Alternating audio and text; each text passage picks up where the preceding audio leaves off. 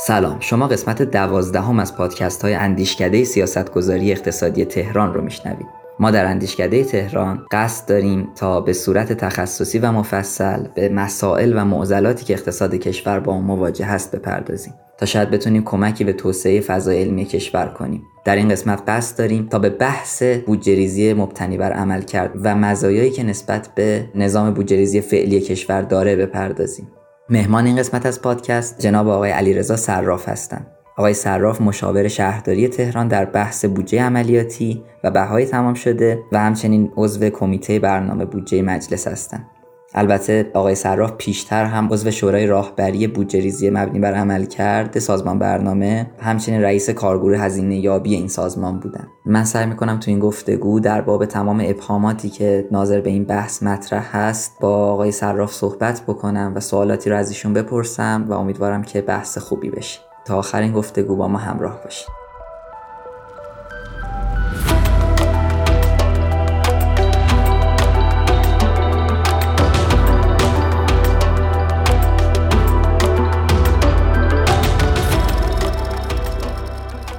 جناب صراف به نظرم برای شروع خوبه که به این بپردازیم. اساسا بودجه ریزی مبتنی بر عمل کرد چی هست به طور کلی؟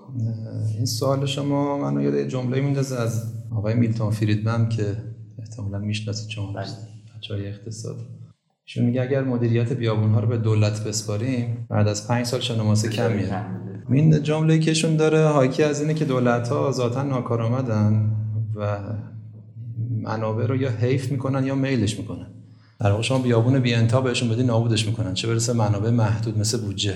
چه برسه منابع مثل منابع انسانی. شما منابع انسانی فرش از دانشگاه میاد وارد بخش دولتی میشه فسیل میشه میره بیرون. این دقیقا نشون میده که دولت ها کارشون نابود کردن منابع است. در مورد منابع مالی هم که می‌بینید دیگه این همه پروژه های نیمه کاره تو کشور افتاده. یعنی چه چه زمانی که ما نفت و بشکه 100 دلار میفروختیم چه الان که داریم به زور 40 دلار داریم میفروشیم هیچ فرقی به حال مردم حداقل نکرده. یعنی دولت ها معمولا انقدر ساختارهای بزرگ و پیچیده دارن که صرف همون حیف و میلای خودشون میشه معمولا. همین خاطر من به این جمله میلتون فریدمن اعتقاد دارم. و اینکه حالا دولت ها چه راهکاری پیش گرفتن برای اینکه اینو این مشکل رو حل کنن اولین کاری که کردن این بودش که رفتن به سمت خصوصی سازی و برون سپاری و خرید خدمات از بیرون که تو کشور ما هم رهبری خیلی تاکید کردن در قالب اصل 44 قانون اساسی. این اتفاق بیفته.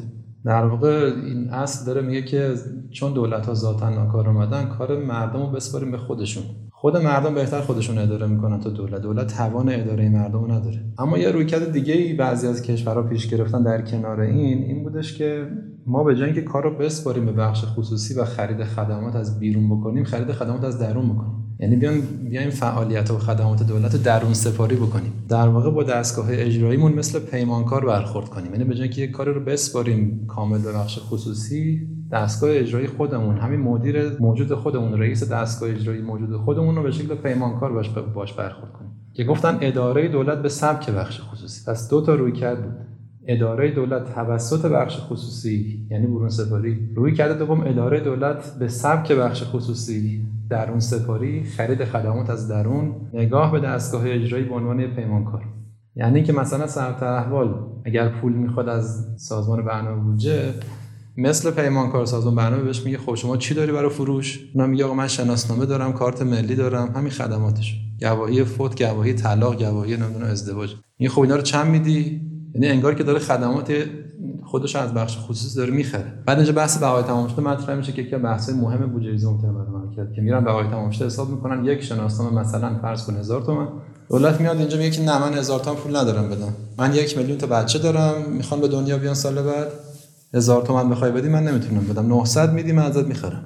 بعد با هم یه قرارداد امضا می‌کنن که بهش میگن تفاهم نامه عمل کردی که الان تبصره 20 قانون بودجه هست. این تفاهم نامه عمل کردی که البته نکته رو بگم که اصلا چیز جدیدی نیست. تفاهم نامه عمل کردی از سال 82 از دولت آقای خاتمی بوده تا به الان و هیچ وقت اجرا نشده. یعنی 17 سال الگو برداریش هم از کشور نیوزلند بود. اولین بار اینو پیاده کرد. بنابراین تبصره 20 که الان توی قانون بودجه از دو سه سال داره تکرار میشه اصلا چیز جدید جدیدی نیست و کسی نمی‌تونه اینو تصاحب کنه به نام خودش. این از اون زمان بوده. ولی هیچ وقت اجرا نشد.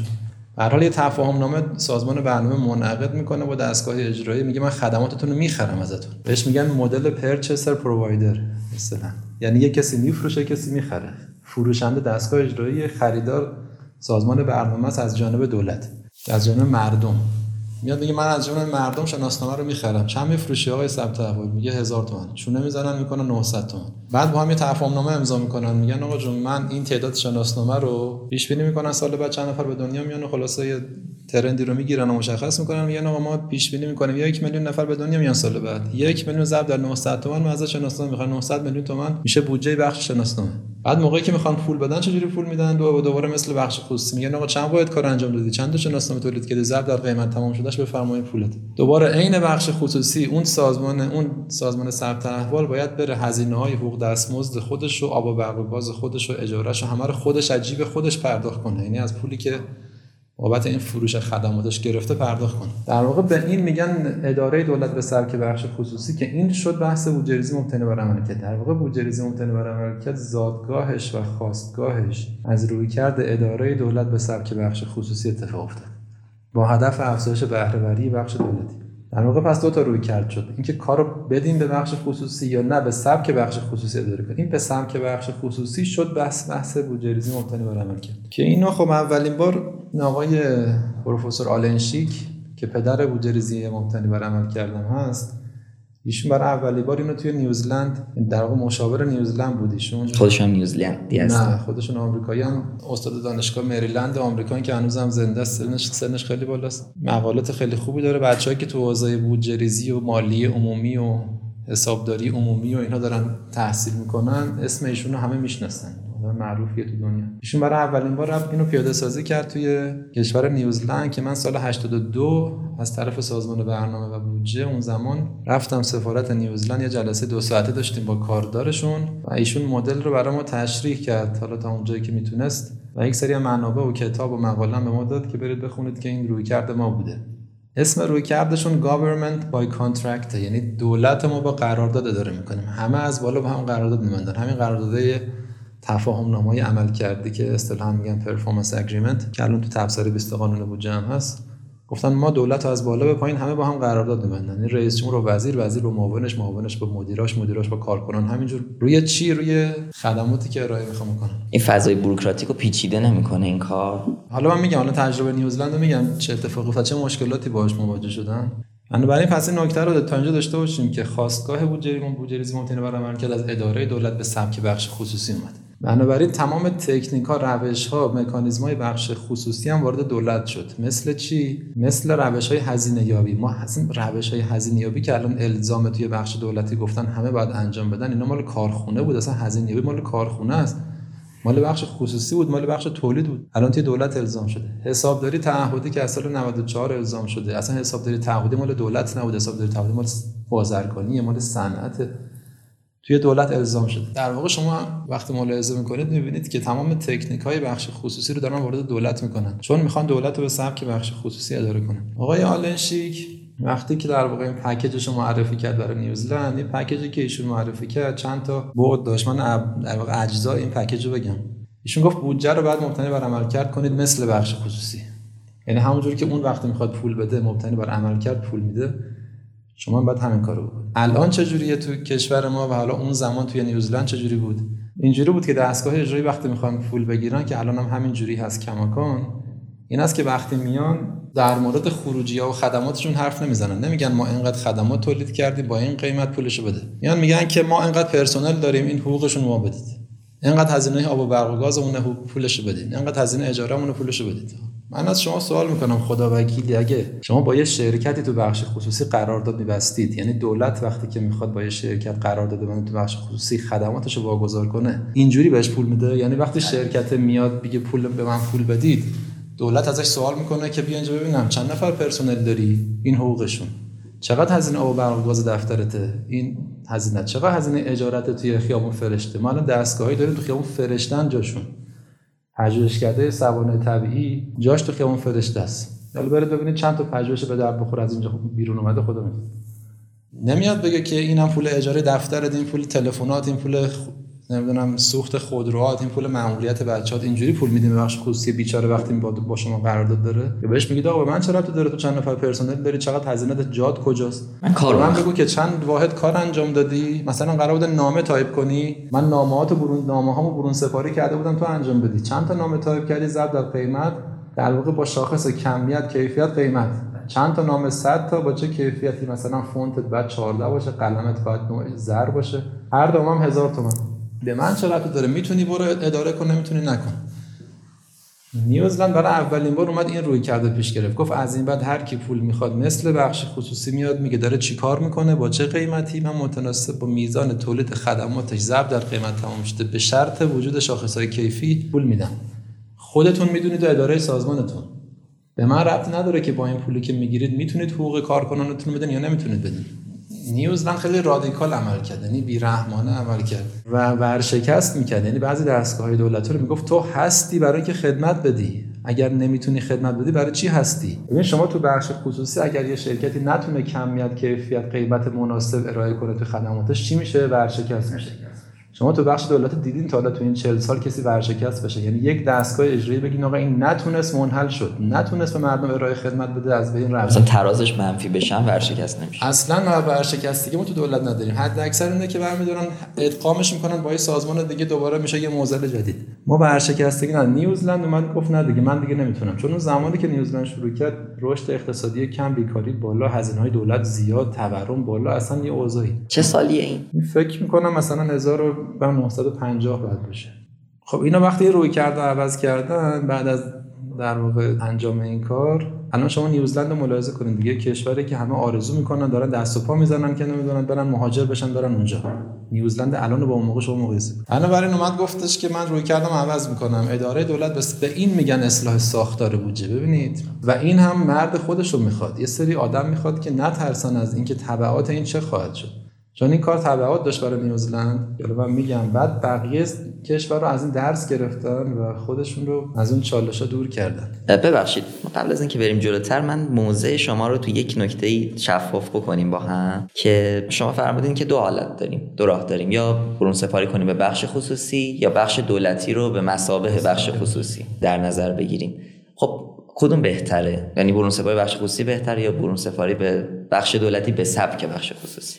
ببینید اون روی کردی که همه کشور رو پیش گرفتن اینه که اولویت دادن به اولی یعنی برون سپاری خدمات بخش خصوصی. و بعد هر اون چه که بخش خصوصی حاضر نبوده قبول کنه یا دولت نخواسته بده یا حاکمیتی بوده یا به هر دلیلی اصلا اتفاق نیفتاده یعنی بخش خصوصی بالاخره اینو نپذیرفته. یا دولت نخواسته بده رو گفتن هر چی که باقی میمونه ما بهش میگیم دولت اونو به سمت بخش خصوصی اداره کنیم. بنابراین اولویت با شکل اوله یعنی با اصل 44 اول اون اتفاق بعد بیفته بعد گفتن هر چی که باقی موند به اسم دولت به سبک بخش خصوصی اداره میشه. خب توی نیوزلند این پکیجی که آقای آلنشیک معرفی کردیم بود گفت بودجهتون رو بعد مثل بخش خصوصی مبتنی بر عملکرد کنید حسابداریتون رو بعد مثل بخش خصوصی تعهدی کنید. نظام هزینه‌یابی مثل بخش خصوصی. ما این سه رو تو کشور خودمون روش تاکید زیاد کردیم تو این 17 سال اخیر. ولی بقیه این پکیجش که خیلی مهمه رو رها کردیم. و یکی از علتها این که میگن چرا بعد از 17 سال ما هیچ نتیجه نمی‌بینیم توی اجرای بودجه ریزی مبتنی بر عملکرد به خاطر اینکه یه پکیج این پکیج کامل دیده نشد. این آقای پروفسور آلن شیک کل این پکیج رو تحت عنوان managing and budgeting for result معرفی کرد. یعنی مدیریت و بودجه ریزی مبتنی بر عمل کرد. ما متاسفانه مدیریتش رو انداختیم. گفتیم نه بودجه ریزی مبتنی بر عمل کرد. بعدم گفتیم چون اسمش بودجه است متوجهش کی شد؟ سازمان برنامه بودجه. قرار که اتفاقا این پکیج دو سومش مربوط به سازمان برنامه نیست و اتفاقا مربوط به سازمان اداری استخدامیه. که حالا من میگم جلوتر اینا چیا بودن. حتی تجربه کشورهای دیگه مثلا نیوزلند اولین بار قبل از تصویب قانون مالی عمومیش قانون مدت خدمات کشوریش رفت و کرد. چون فهمید اگه مدیریت اصلاح نشه نظام بودجه اصلاح نمیشه. همین آقای آلنشی یه مقاله‌ای داره سال 2008 و اونجا این جمله رو آورده میگه 50 سال فکر می‌کردیم اگر نظام بودجه دولت رو مبتنی بر عمل کرد کنیم نظام مدیریتش هم مبتنی بر عمل کرد میشه. بعد از 50 سال ناکامی متوجه شدیم اشتباه کردیم. مدیریت ابزار بودجه نیست بلکه بودجه ابزار مدیریته. اگر نظام مدیریت بخش دولتی نخواد مبتنی بر عملکرد عمل کنه اجازه نمیده نظام بودجهش مبتنی بر عملکرد عمل کنه. بعدشون تو مقاله ادامه میده خیلی جالبه. میگه نظام بخش عمومی که مبتنی بر رانت و رشوه و رابطه و فساد مالی و اداری و اقتصادی باشه توی یه همچین کشوری امکان نداره شما بودجه ریزی مبتنی بر عملکرد پیاده کنی. چرا؟ چون هدف بودجه ریزی مبتنی بر عملکرد چیه شفاف سازی عمل کرد افزایش پاسخگویی کشوری که دنبال رانت و رشوه و رابطه بازی و نمی‌دونم روش پر از فساده اصلا نمی‌خواد عمل کرد شفاف بشه. اون وقت شما داره شعار چی میدی؟ بودجه ریزی مبتنی بر عمل کرد یعنی چی توی چنین نظامی؟ بعدشون دوباره ادامه میده. میگه تو کشوری که رسانه ها اجازه شفاف سازی عمل کرد و نقد عمل کرده دولت رو ندارن اونجا هم دوباره نمیشه بودجه ریزی مبتنی بر عمل کرده پیاده کرد. چون اصلا نمی‌خوان شفاف بشه چیزی. مثل زمان دولت های احمدی نژاد که کلا از زمانی که ایشون اومد کلا اصلا گفت بودجه ریزی مبتنی بر عمل کرد. یعنی چی؟ من خودم تشخیص میدم پولو کجا خرج کنم. سازمان برنامه. سازمان برنامه که منحل کرد و گفت خودم هم. بعد اولین بودجه هم که برد مجلس 1000 و نزدیک 200 تا 1100 تا ردیف بودجه رو همه رو حذف کرد کرد 39 تا ردیف. کتاب بودجه که همه دو دستی می‌دادن بالا به رئیس مجلس امروزی کتاب کوچولو براش پر کرد بالا گفت بگیر. بعدم گفت بودجه بعد به شکلی باشه که مردم تو جیبشون بزنن تو خیابون راه برن. بعد اینقدر کوچولو باشه. و 39 تا ردیف. یعنی چی؟ یعنی که تمام اختیارات بودجه دستگاه رفت از 39 تا وزیر و رئیس سازمان مستقل. یعنی خودم می‌دونم و وزرام که بدونیم کشور چجوری داره کنیم. مجلس چیکار است که بخواد نظارت کنه؟ یعنی به ابزار نظارت مجلس رو می‌خواست بگیره. از اون سازمان برنامه رو منحل کرد. اصلا اعتقادی نداشتن به این موضوع. خب ایشون هم همین میگه میگه تو کشوری که اصلا نمی‌خوان عمل کرد شفاف بشه می‌خوان خودرأی باشن. اصلا امکان نداره پیاده بشه. دو سال 82 تا 84 همکاری شد در این زمینه. از 82 تا 84 اون زمان آره اون زمان آقای ستاریفر رئیس سازمان برنامه بود. خیلی پیگیر بود دنبال این موضوع. و هر کاری هم انجام شده از اون به بعد در واقع کار جدیدی انجام نشده ها. یعنی می‌خوام یعنی تمام اتفاقاتی که الان افتاده توی قوانین مقررات حتی این ماد تبصره 20 که الان تو قانون بودجه هستش اینا همه مال اون زمانه. جزء دو بنده به تبصره 4 قانون بودجه بود. جزء دو بنده به تبصره 4 قانون بودجه 82 83 که اون موقع تبصره 4 بود الان شده تبصره 20 فقط جاش عوض شد وگرنه همونه. پس این نکته رو خواستم بگم که پیش نیاز بود جریزی مبتنی بر عمل کرد مدیریت مبتنی بر عمل کرده نیوزلند هم توی تجربهش اول قانون مدیریت خدمات کشوریشو درست کرد بعد رفت سراغ قانون مالی عمومیش. توی انگلستان خانم مارگارت تاچر نخست وزیر که شد سال 79 اومد به اشتباه اول گفتش که اقدام کنید به اصلاح قانون مالی عمومی. 1987 اینی که دارم میگم تجربه انگلستان و من از بیان آقای پروفسور آلنشیک دارم میگم توی سخنرانیشون که من اینا رو همه رو زیر نویس کردم توی صفحه خودم گذاشتم. با زیر نویس فارسی هست می‌تونید دور ببینید. ایشون میگه 1987 تاچر اومد اعلام کرد ما هیچ دستاوردی توی این 8 سال نداشتیم. یعنی رفتن سراغ اول بحث اصلاح قانون مالی عمومی قانون بودجه فکر کردن اونجا رو اگه درست کنن تمومه. بعد از 8 سال گفت برید سراغ اصلاح قانون مدیریت خدمات که کشوری civil service law رو اومدن اصلاح کردن تا بتونن اون پکیج رو پیاده کنن. استرالیا کانادا هلند سوئد دانمارک فنلاند نروژ کره جنوبی که کره جنوبی الان اولین کشور تو دنیا توی با شاخص های OECD تو اجرای بودجه عملیاتی از همه جلوتر الان. اینا همشون از قانون نظام مدیریت دولتیشون اول متحول کردن تا بتونن نظام مالی و بودجهشون رو متحول کنن. چه اصلاحاتی باید تو اون زمینه انجام بشه. حالا الان همین می‌خوام خدمتتون بگم. این پکیجی که آقای آلنشیک معرفی کرد از اینجاش که الان می‌خوام بگم دیگه رفته تو بحث مدیریتی. پس بحث بودجه رو گفت بعد به سبک بخش خصوصی حسابداری به سبک بخش خصوصی حسابداری تعهدی بعد بشه. نظام هزینه‌یابی به سبک بخش خصوصی بعد وارد دولت بشه. ولی از اینجا به بعد که بسیار بسیار مهمه دیگه رهاشه تو کشور ما و اونم افزایش اختیارات مدیرانه. در واقع این نکته رو ایشون خیلی تاکید کرده توی فیلم های سخنرانیش هم هست که با زیر نویس عرض کردم گذاشتم توی صفحه خودم. اونجا برید نگاه کنید. داره تو کشور پرو صحبت می‌کنه برای سازمان برنامه پرو. یعنی همه مدیران سازمان برنامه پرو نشستن ایشون داره صحبت می‌کنه. میگه اگر من سال بعد بیام ببینم این قوانین اداری استخدامی مالی معاملاتی محاسباتی بودجه اینا نصف نشده باشه می‌فهمم هیچ کاری نکردین تو بودجه عملیاتی ببین شاخص ایشون چیه توی استقرار بودجه؟ ایشون نمیگه اگه یه سری فرم درست کنید یه سری عدد رقم بالا پایین کنید سری جدول درست کنید یعنی بودجه رو عملیات اتفاقا ایشون یه کاغذ برمیداره یه سری جدول روش می‌کشه میگه بیا این برنامه ها این خدمات این قیمت تمام شده اینا من الان کشیدم. بعدم پارش کرد. حالا اتفاقی افتاد؟ یه سری جدول کشیدیم از بین بردیم. الان فرقی کرد؟ تا زمانی که شما بودجه رو مبتنی بر عمل کرد نتونی تخصیص بده نه که بنویسید رو کاغذ. یعنی زمانی که دستگاه اجرایی میاد میگم پول می‌خوام بگی عمل کرد بده تا بهت پول بدم. هر وقت این کارو کردین معلوم میشه. حالا این پیش نیازش چیه؟ یکی ایشون میگه اختیارات مدیران افزایش اختیارات مدیران. حالا تو این بحث افزایش اختیارات مدیران من چند تا نکته بگم. ببینید نظام بودجه سنتی که الان تو کشور ما هم حاکمه از دل یه نظام مدیریتی بیرون اومده به نام کاماندن کنترل گفتیم بودجه ابزار مدیریته. شما نظام بودجه در دل نظام مدیریتت میاد بیرون. چون نظام مدیریتی کشور مبتنی بر عمل کرد نیست نظام بودجه اون مبتنی بر عمل کرد نمیشه. یه نظام مدیریتی سنتی داریم به نام کاماندن کنترل یعنی دستور کنترل. یعنی یه کسی بالا دستور میده بقیه پایین بعد بگن چشم. یه سری دستگاه نظارتی هم هستن که کنترل می‌کنن. آیا اینا گفتن چشم و نگفتن چشم؟ این خلاصه یه نظامش میگن نظام کاماندن کنترل هدفش چی بوده این نظام؟ که کنترل کنیم یه موقع منابع کشور حیف و میل نشه. بعد چیا رو دارن کنترل می‌کنن؟ مثلا دستگاه اجرایی موظفن اعتباراتشون رو تو چه فصل و ماده و زیر ماده هزینه کنن. اینا توی قانون اومده. قانون بودجه که باز می‌کنید اعتبارات دستگاه تو چه سقفی توی هر فصل باید هزینه بشه؟ دستگاه اجرایی مجازن تا چه میزان بین فصول جابجا کنن؟ دستگاه اجرایی مجازن تو چه ساختار سازمانی فعالیت کنن؟ مجازن چند تا نیرو انسانی استخدام کنن؟ اگر یه نیرو انسانی رو بخوان از یه واحدی منتقل کنن توی یه واحد دیگه فرایندش چیه؟ اگه بخوان خرید دارایی های سرمایه‌ای انجام بدن فرایند معاملات و نمی‌دونم مزایدات و مناقصاتش چجوری انجام میشه؟ در واقع اومدن یک سری قوانین مقررات نوشتن و این هم دستگاهایی نوشتن که اینها خودشون رو متولی می‌دونن. یعنی که میگن ما که این بالا هستیم می‌فهمیم یعنی پیشفرض اینه. این پیشفرض خیلی مهمه اینو دقت کنید. پیشفرض نظام دستور کنترل اینه که رؤسای دستگاه اجرایی یه مش آدم نادان فاسد و ناکارآمدن مایی که اون بالا نشستیم می‌فهمیم دستگاه اجرایی که حالیش نمیشه. من سازمان برنامه می‌فهمم. من سازمان اداره استخدامی می‌فهمم. من دیوان محاسبات می‌فهمم. من مجلس می‌فهمم. دستگاه اجرایی یه مش مدیر نادان داره که اگه من بهش نگم چیکار کن چیکار نکن مثلا سرش نمیشه بعد چیکار کنه. یا فاسدن. ما اگه کنترلشون نکنیم منابع کشور رو میل می‌کنن. یا ناکارآمدن حیف می‌کنن بنابراین من که این بالا نشستم بعد کنترل کنم مواظب باشم این آدمای فاسد و نادان این پایین یه وقت یه وقت نکنه بی اجازه استخدام کنن مجوزش هم من باید بگیرم یه وقت نکنه بین فصول بودجه رو جابجا کنن بعد از من اجازه بگیرن.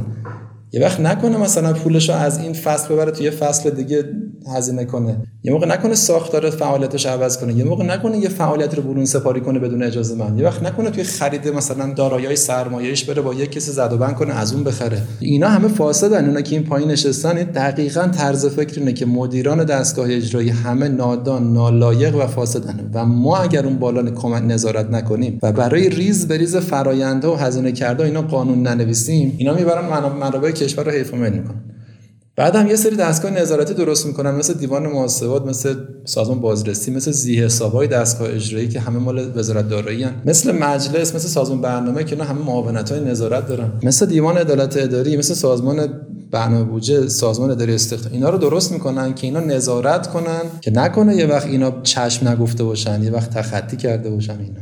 فقط برین در این بودجه این دستگاه نظارتی رو جمع بزنید. ببینید چند هزار میلیارد در سال ما داریم میدیم به اینا که اینا کنترل کنن فساد نشه. الحمدلله می‌بینید که اصلا هیچ فسادی نیست تو کشور. این روش جواب نداده. یعنی هر کشوری رفته به سمت کنترل ورودی ها اینکه دستور بدیم ریز به ریز هزینه کرده رو کنترل کنیم ریز به ریز فرایندها رو کنترل کنیم. این جواب نداده. یه سایتی هست به نام Government Transparency. اونجا چند وقت بار می‌زنه. حالا خودتون هم بهتر می‌دونید. فساد اداری اقتصادی کشورها رو طبقه بندی می‌کنه می‌زنه. بریم ببینید کیا در رأس فسادن.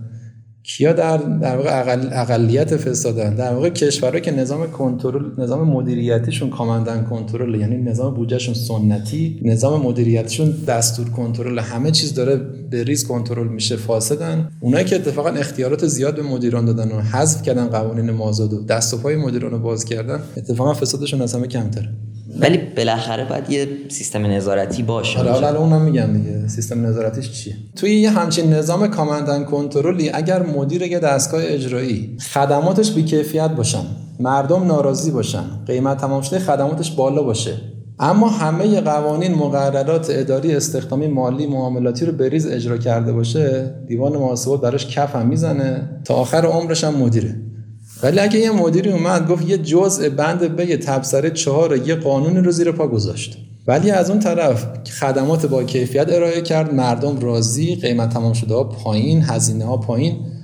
این بعد تا آخر عمرش بره دیوان محاسبه جواب پس بده که چرا جزء دوی بند جیم ماده فلان و فلان قانون محمل کشور رو رعایت نکرده و اصلا هم مهم نیست که مردم راضیان راضی نیستن. اصلا اهمیت نداره رضایت مردم کمیت کیفیت خدمات. اصلا تو این سیستم اهمیتی نداره. اون چه که مهمه اینه, اینه که این پایین آیا این مدیر گفت چشم یا نگفت چشم؟ اگه گفته باشه چشم درسته. اگه نگفته باشه که چی؟ من یادمه که آقای با هنر اون زمان که نایب رئیس مجلس بود یه جمله داشت می‌گفت ما 5 6 سال بعد از انقلاب اندازه 20 سال قبل از انقلاب قانون نوشتیم. فکر می‌کنیم قانون نوشتن کار خوبیه در حالی که اتفاقا توی این نظام های در واقع بودجه ریزی مبتنی بر عمل کرد و نظام های نوین مدیریت و بودجه اتفاقا میگن مقررات زودایی کنید اتفاقا میگن دست و پای مدیران رو باز کنید. کنترل ها رو از ورودی ها بردارید و برای بزنید رو خروجی ها خب کشورهایی که رفتن به سمت بودجه ریزی مبتنی بر عمل کرد مثل نیوزلند اومدن چیکار کردن؟ اومدن مدل رو عوض کردن مدل مدیریت رو. گفتن که در واقع مدیران ما های نادان فاسد و نالایقی نیستن. اولا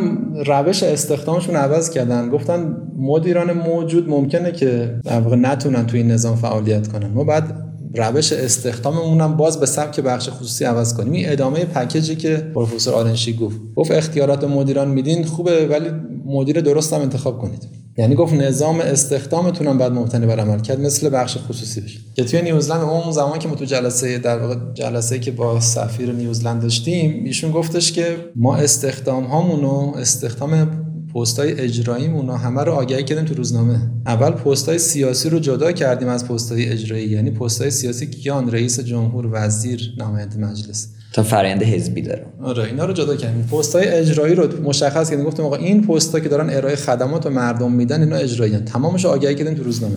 دیگه پسر خالای این رفیق اون هم حزبی این دیگه نمی‌شد رئیس دیگه. گفتن آقا رئیس دانشگاه تهران می‌خوایم. خیلی راحت. آگهی تو روزنامه. رئیس ثبت احوال رئیس دامپزشکی می‌خوام رئیس هلال احمر می‌خوام تمام اینها رو آگهی کردن تو روزنامه گفتن هر کی می‌تونه بیاد. کینا رو انتخاب می‌کنه. بعد یه کمیته گذاشتن که اینها رو رزومهاشون رو بررسی می‌کرد. آزمونایی یا لازم بود می‌گرفت و مصاحبه می‌کرد و اینها. در نهایت اون قرارداد رو میذاشت جلوش. همون پرفورمنس اگریمنتی که گفتم الان تفسیر 20 قانونم میذاشتن جلوش می‌گفتن آقا این خدمات تو ما ازت می‌خریم با این قیمت با این کمیت با این کیفیت. ارزه داری این خدمات با این کمیت با این کیفیت به این قیمت به ما بفروشی؟ مثلا دانشگاه تهران مثلا تو الان داری خدمات دانشگاه تهران چیه؟ مثلا تربیت دانشجوی کارشناسی ارشد کارشناسی دکترا تو رشته‌های مختلف. اومدن لیست کردن گفتن آقا یک میلیون دانشجوی کارشناسی داریم توی رشته دو میلیون دانشجوی مثلا کارشناسی ارشد داریم 500 دانشگاه دکترا داریم. قیمت تمامش در کدوم در آوردن؟ گفتن آقا اینا رو با معدل 18 تحویل ما میدی یا نمیدی؟ امتحانش من دولت می‌گیرم اجازه نمیدم تو بری امتحان بگیری عدد سازی کنی بر من بیاری. امتحان آخرش من می‌گیرم. یعنی به عنوان حاکمیت میام جلو امتحان نهایی این دانشجو رو من می‌گیرم. معدلشون شد بالا 18 نفری اینقدر پول میدم. یه پرانتزی. این سیستمی که شما میفرمایین برای مدیر دولتی نفع بیشتر مادی هم می‌تونه داشته باشه؟ آره این تفاهم نامه هایی که الان خدمتتون گفتم تو این تفاهم نامه ها اینا اومده. داشتم همین رو می‌گفتم. یه قرارداد می‌ذارن جلوی اون رئیس اون سازمانی که قرار انتخاب بشه. یعنی آقا این این پاسخگویی این خدمات رو ما از تو می‌خوایم. اونم میگه باشه آقا من ارائه می‌کنم. بعد بخش دوم این تفاهم نامه ها اختیاراته. مدیر میگه خب چه اختیاراتی به من میدین؟ اگر از من می‌خواهید که من این خدمات با این کیفیت کمیت قیمت به شما بدم بعد مثل مدیر بخش خصوصی به من اختیارات هم بدید. گفتن آقا توی نیوزلند گفتن همه اختیارات مالی اداری منابع انسانی مال خودت. یعنی هر چند تا نیرو خاص استخدام کن هر چند تا خاصی اخراج کن. دیگه سازمان اداری استخدامی بالا نمیشینه بگه من مجوز استخدام میدم. من تعیین می‌کنم تو چند تا نیرو باید بگیری. گفتن آقا مدیر من سازمان شعور داره فهم داره. می‌فهمه بعد چیکار کنه؟ خودش تشخیص میده. چند تا نیرو می‌خواد؟ خودش تشخیص میده با پولش بره. چقدر حقوق بده؟ خودش تشخیص میده که از کی بره خرید کنه. ما بیایم فرایند بچینیم معاملات و مناقصات و اینا که خودتون هم می‌دونید چجوری داره انجام میشه. همه سوری همه عدد سازی زنگ می‌زنه به رفیقش میگه آقا سه تا استعلام بفرست. سوری من برات اینجا خودم ردیفش می‌کنم. داره می‌بینه دیگه تمام اینا سوریه. گفتن همه اینا رو بریزین دور. این مدیر خودش تشخیص میده با کی بره کار کنه با کی کار نکنه. بعدم گفتن یه نظام انگیزش بخش سوم نظام انگیزش. گفتن اگر یه مدیر بخش خصوصی حاضر این مدلی کار کنه انگیزشش چیه؟ سود. تاش چیزی گیرش میاد اون تو بخش دولتی که ما سود نداریم که. اون خب سود که نداریم درسته ولی از کاهش هزینه ها که می‌تونیم بهش بدیم. یعنی از محل صرف جویی هزینه ها بهشون پاداش بدیم. یعنی تفسیر 20 قانون رو شما باز کنید اونجا دقیقا اومده که حتی وقتی که صرف جویی اتفاق میفته در واقع سوداوری از محل صرف جویی نظری خود ماده تفسیر 20 قانون بخونم میگه دستگاه اجرایی مجاز هستند تا 40 درصد از منابع حاصل از صرف جویی رو در سقف تخصیص اعتبار به منظور ایجاد انگیزه در کار کنن در قالب پرداختهای غیر مستمر پرداخت کنن گفتن هر کی صرف جویی کرد در هزینه ها 40 درصدش رو می‌تونه به منظور ایجاد انگیزش پرداخت کنه پاداش بده به کار کنه. این که انجام نمیشه نه با هیچ کدوم اینا انجام نمیشه. نه از سال 82 میگم بوده و هیچ کدوم هیچ هیچ وقت انجام نشد.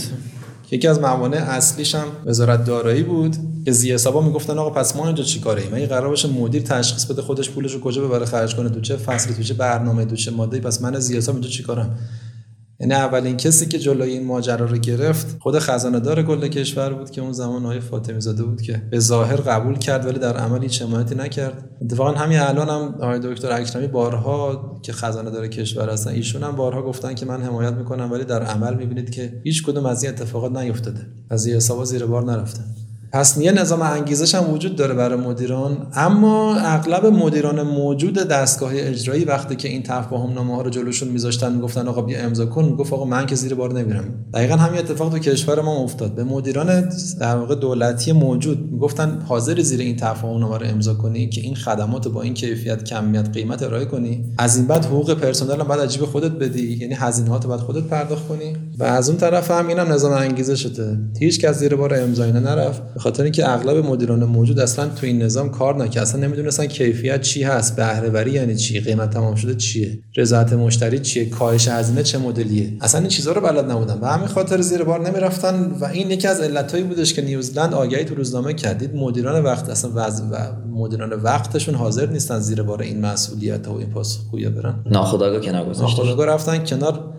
و مدیران موفق بخش خصوصی که می‌فهمید کیفیت چیه بهره وری چیه کاهش هزینه چیه رضایت مشتری چیه. می‌فهمید این مفاهیم و اونا اومدن شدن متصدی سازمان های بخش دولتی. اینو داشتم می‌گفتم که پس این نظام دستور کنترل تغییر پیدا کرد به اصطلاحا نظام منجریالیزم یعنی مدیریت گرایی گفتن مدیر درست انتخاب می‌کنیم و بهش اختیارات میدیم مثل بخش خصوصی. ببین همه چی داره میشه مثل بخش خصوصی. یعنی رئیس دستگاه اجرایی مثل مدیر عامل بخش خصوصی صاحب اختیار همه منابع مالی انسانی و فیزیکی اون سازمان. گفتن بگذارین مدیران مدیریت کنن. یه نهضت درست شد به نام نهضت مقررات زدایی deregulation گفتن مقررات مازاد حذف کنید بریزین دور اجازه بدین مدیران مدیریت کنن. یعنی این پیش فرضی که مدیران نالایقن فاسدن و نادانن از بین رفت گفتن نه اتفاقا مدیره که می‌فهمه بعد چجوری مدیریت کنه. مدیر درست انتخاب کنید بهش اختیارات بدین. که اون زمان سال 82 من خاطرم هستش وقتی که این اومد توی قانون بودجه که گفتن به مدیران اختیارات بدین خودشون هزینه هاشون رو انجام بدن در قالب اون تفاهم نامه عمل کردی این وقتی رفت شورای نگهبان شورای نگهبان ردش کرد. من گزارش شورای نگهبان یادم دقیقا. گفته بود که این باعث فساد میشه. یعنی دقیقا همون چیزی که تو ذهنشون بود که اگر رها کنیم این مدیرانو اینا میرن با این پول هر کاری دلشون بخواد می‌کنن. اگه بخوام رها کنیم اختیارات مدیران زیاد کنیم با این اختیاراتشون میرن فساد می‌کنن. شورای نگهبان گفتم باعث فساد میشه.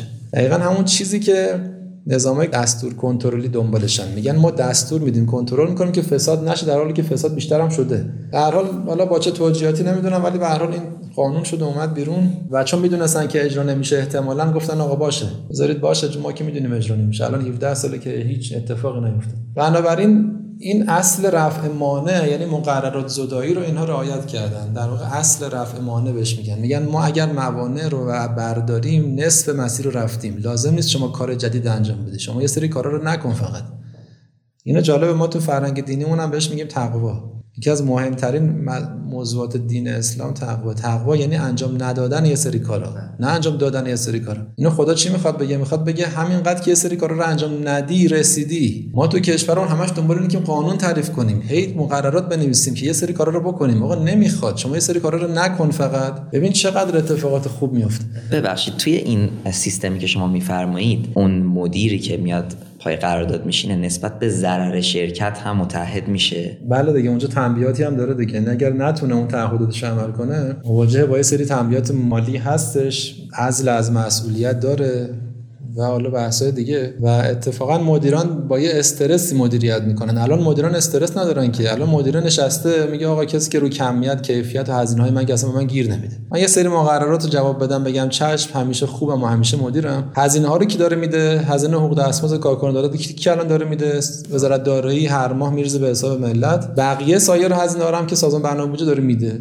بعدم هر وقت کم آوردن میفرستن در سازمان برنامه میگن برید اعتراض کنید و اعتصاب کنید تظاهرات بکنید بگید حقوقای ما رو بدید توی یه همچین نظامی که مدیران هیچ مسئولیتی ندارن پاسخگویی ندارن هزینه هاشون هم یکی دیگه داره میده خب معلومه که همه دست و پا میشکنن برای مدیریت. توی نیوزلند وقتی که مدل عوض کردن گفتن آقا بیا رو رئیس شو اصلا آقا تو رو ما می‌خوایم بکنیم رئیس این سازمان. ولی زیر این قرارداد بعد امضا کنی. گفتن نه آقا ما زیر بار نمیریم. یعنی دیگه همدیگه رو هول می‌دادن. گفتن تو برو پست بگیر. تا قبل از اون دست و پا میشکستن الان که مدل عوض شده میگن باید پاسخگو باشی. در ازاش ما حاضریم نظام انگیزشی برای تعریف کنیم. یا نه ما انگیزشش هم نخواستیم. منافع حاصل از صرف هم نخواستیم. ما اصلا حاضر نیستیم پست بگیریم. یعنی مدیران دیگه مثل مدیران بخش خصوصی با استرس میخوابیدن. می‌گفتن دو روز دیگه آخر ماه بعد حقوق بدم حقوق عجیب خودم باید بدم نه اینکه برم سازمان برنامه دستمو دراز کنم بگم حقوق بچه‌ها رو بده.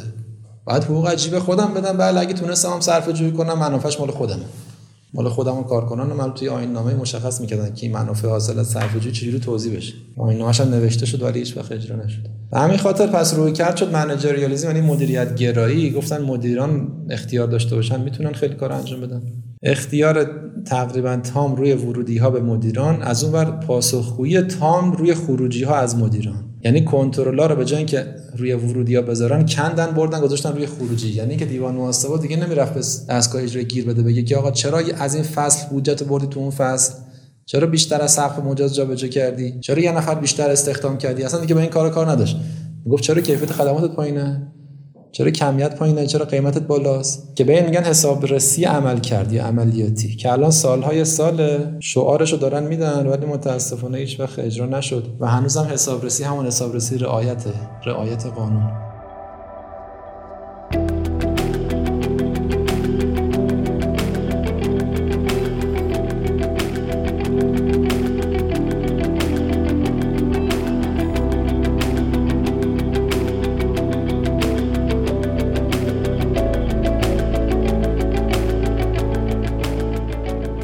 جناب صراف من یه سوالی که برام پیش میاد اینه که شما همین الان فرمودین وقتی که آقای احمدی نژاد اومدن سر کار خب با ما رئیس جمهور اختیارات داشت. یعنی یه مدیری بودن که اختیاراتشون به نسبت بالا اقداماتی کردند که ما رو عقب انداخته توی این سیستم. حالا شما بفرم... فرض بفرمایید که توی این سیستم خورد میشه ما به یه سری مدیرها اختیارات بالایی میدیم. ادارات کم اهمیتی هم نداریم. دانشگاه تهران شرکت نفت و و و. اگر مدیری بیاد و به نحوی بد عمل بکنه که این مثلا دانشگاه تهران ده سال عقب بیفته. این ضرر رو کی قرار بده؟ به عنوان یک نهادی که نهاد دولتیه و مال مردم.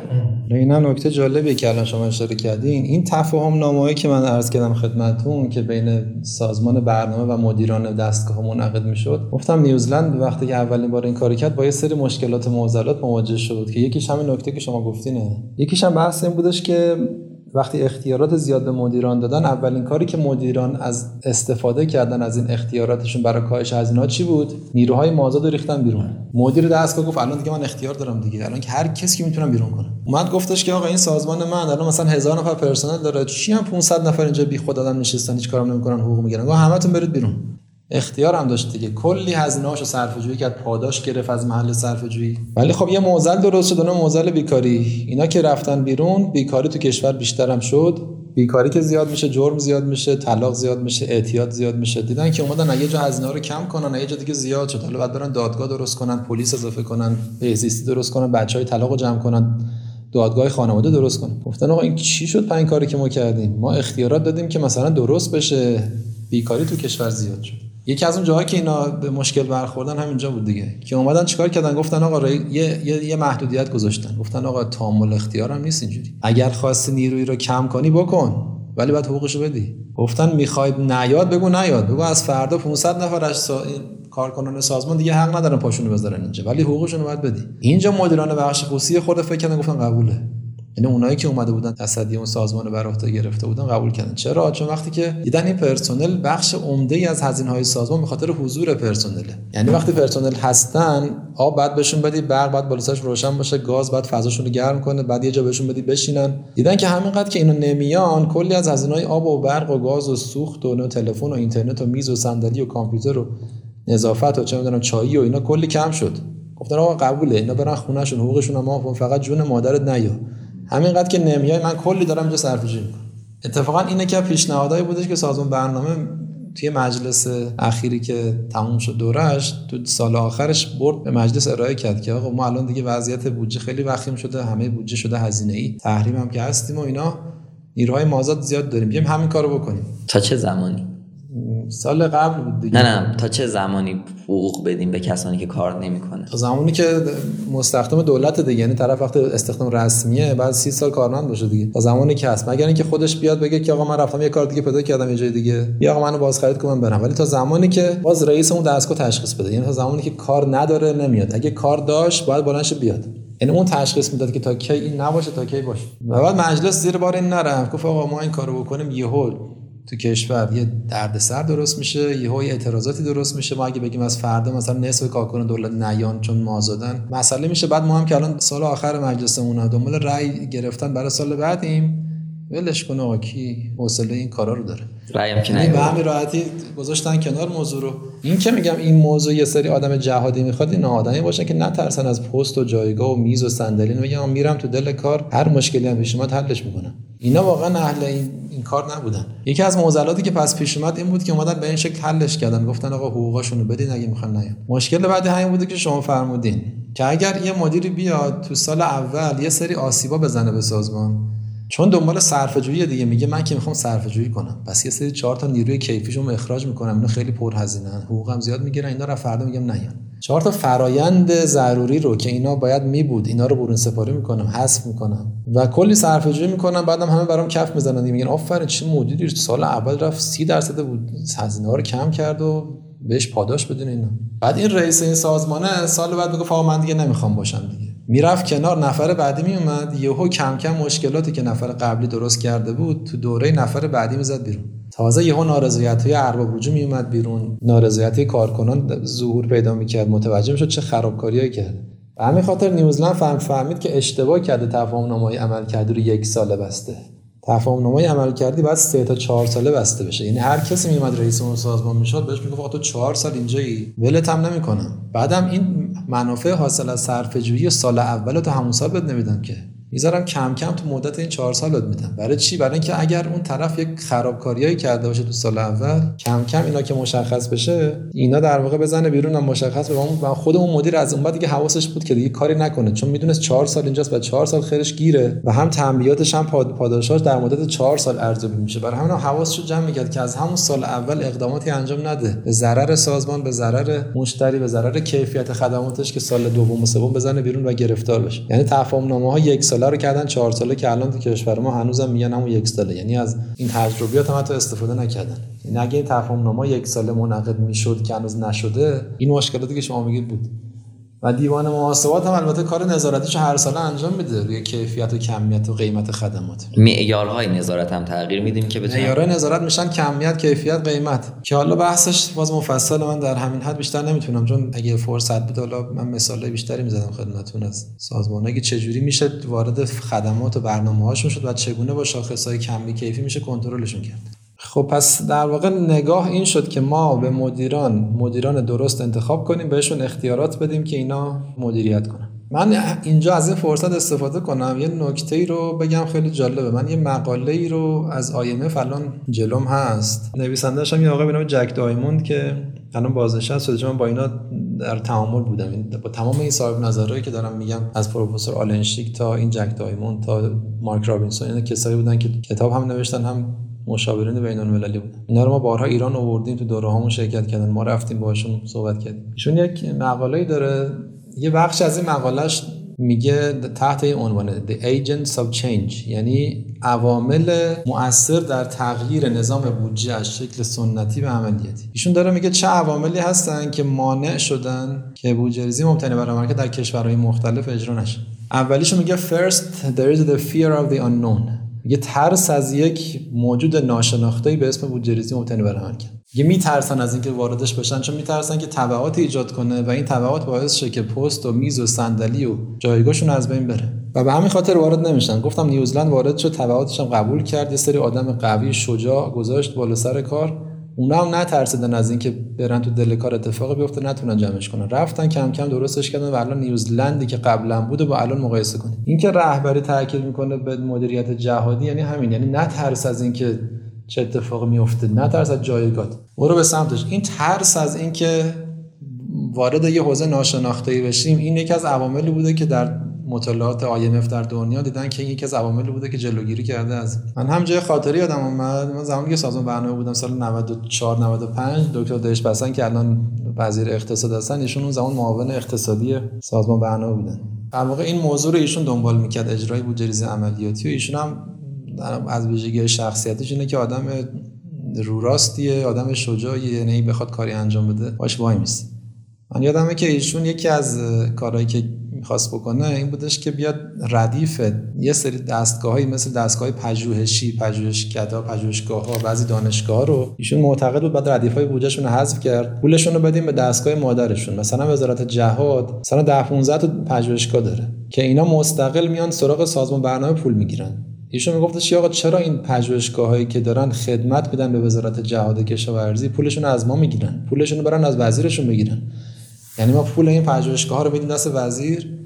وزیر اگه تشخیص داد این پژوهشگاه پژوهش‌هاش در راستای خدمات به وزارت جهاده پولشو بده. اگه دید یه سری پژوهش بیخود داره انجام میشه پول نده. چون معتقد بودن که خیلی از این پژوهش‌هایی که داره تو پژوهشگاه انجام میشه تقاضا محور نیست هدف محور نیست کمکی به خیلی از مشکلات مسائل کشور نمی‌کنه. این امضای طلایی درست نمی‌کنه؟ امضای طلایی یعنی چی؟ یعنی اینکه یه مدیری وقتی اختیارات زیاد بهش میدیم می‌تونه رانت گسترده رو خودش شخصا خب دیگه این بحث منجریالیسم که الان گفتم مثلا هدفش همینه. میگه اختیارات بدین به مدیران ارشد و بعد ازشون پاسخگویی بخواین. یعنی پوستشون رو بکنین روی خروجی ها ورودیاشون رو رها کنه بگید آقا این پول در اختیارات می‌خوای برو برکه اینا بده. ولی یه سری خروجی رو مشخص کنید. شاخصای عمل کرد بذارین اونجا پوستشو بکنید. رهاش نکنید. اینو دکتر داشت مثلا نظرش این بود که ما یه سری دستگاهی داریم که اینا چرا سراغ ما میان پول می‌گیرن؟ برن سراغ دستگاه مادرشون پول بگیرن. چون خدماتشون رو دارن به اون میدن پولشون رو از ما دارن می‌گیرن. اصلا یعنی چی؟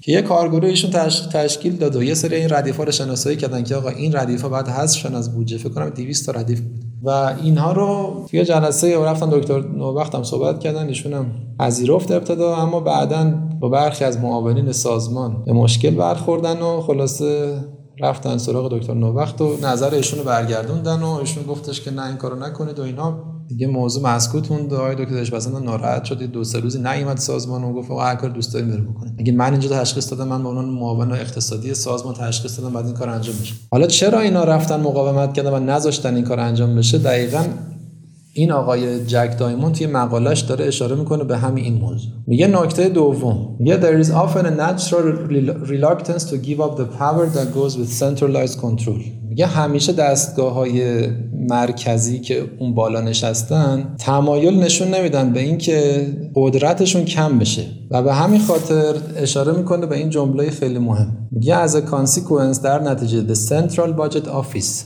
that should be the leader of the reform becomes its chief impediment. میگه دقیقا سازمان های برنامه بودجه که باید رهبر این تغییر باشن یعنی کمک کنن به اجرای بودجه متنوع دقیقا خودشون اولین مانعن. یعنی یکی از موانع اصلی اجرا نشدن بودجه ریزی متنوع که خود سازمان برنامه بودجه است اینو من نمیگم اینو ایشون داره تو مطالعهش داره میگه از کشورهای مختلف.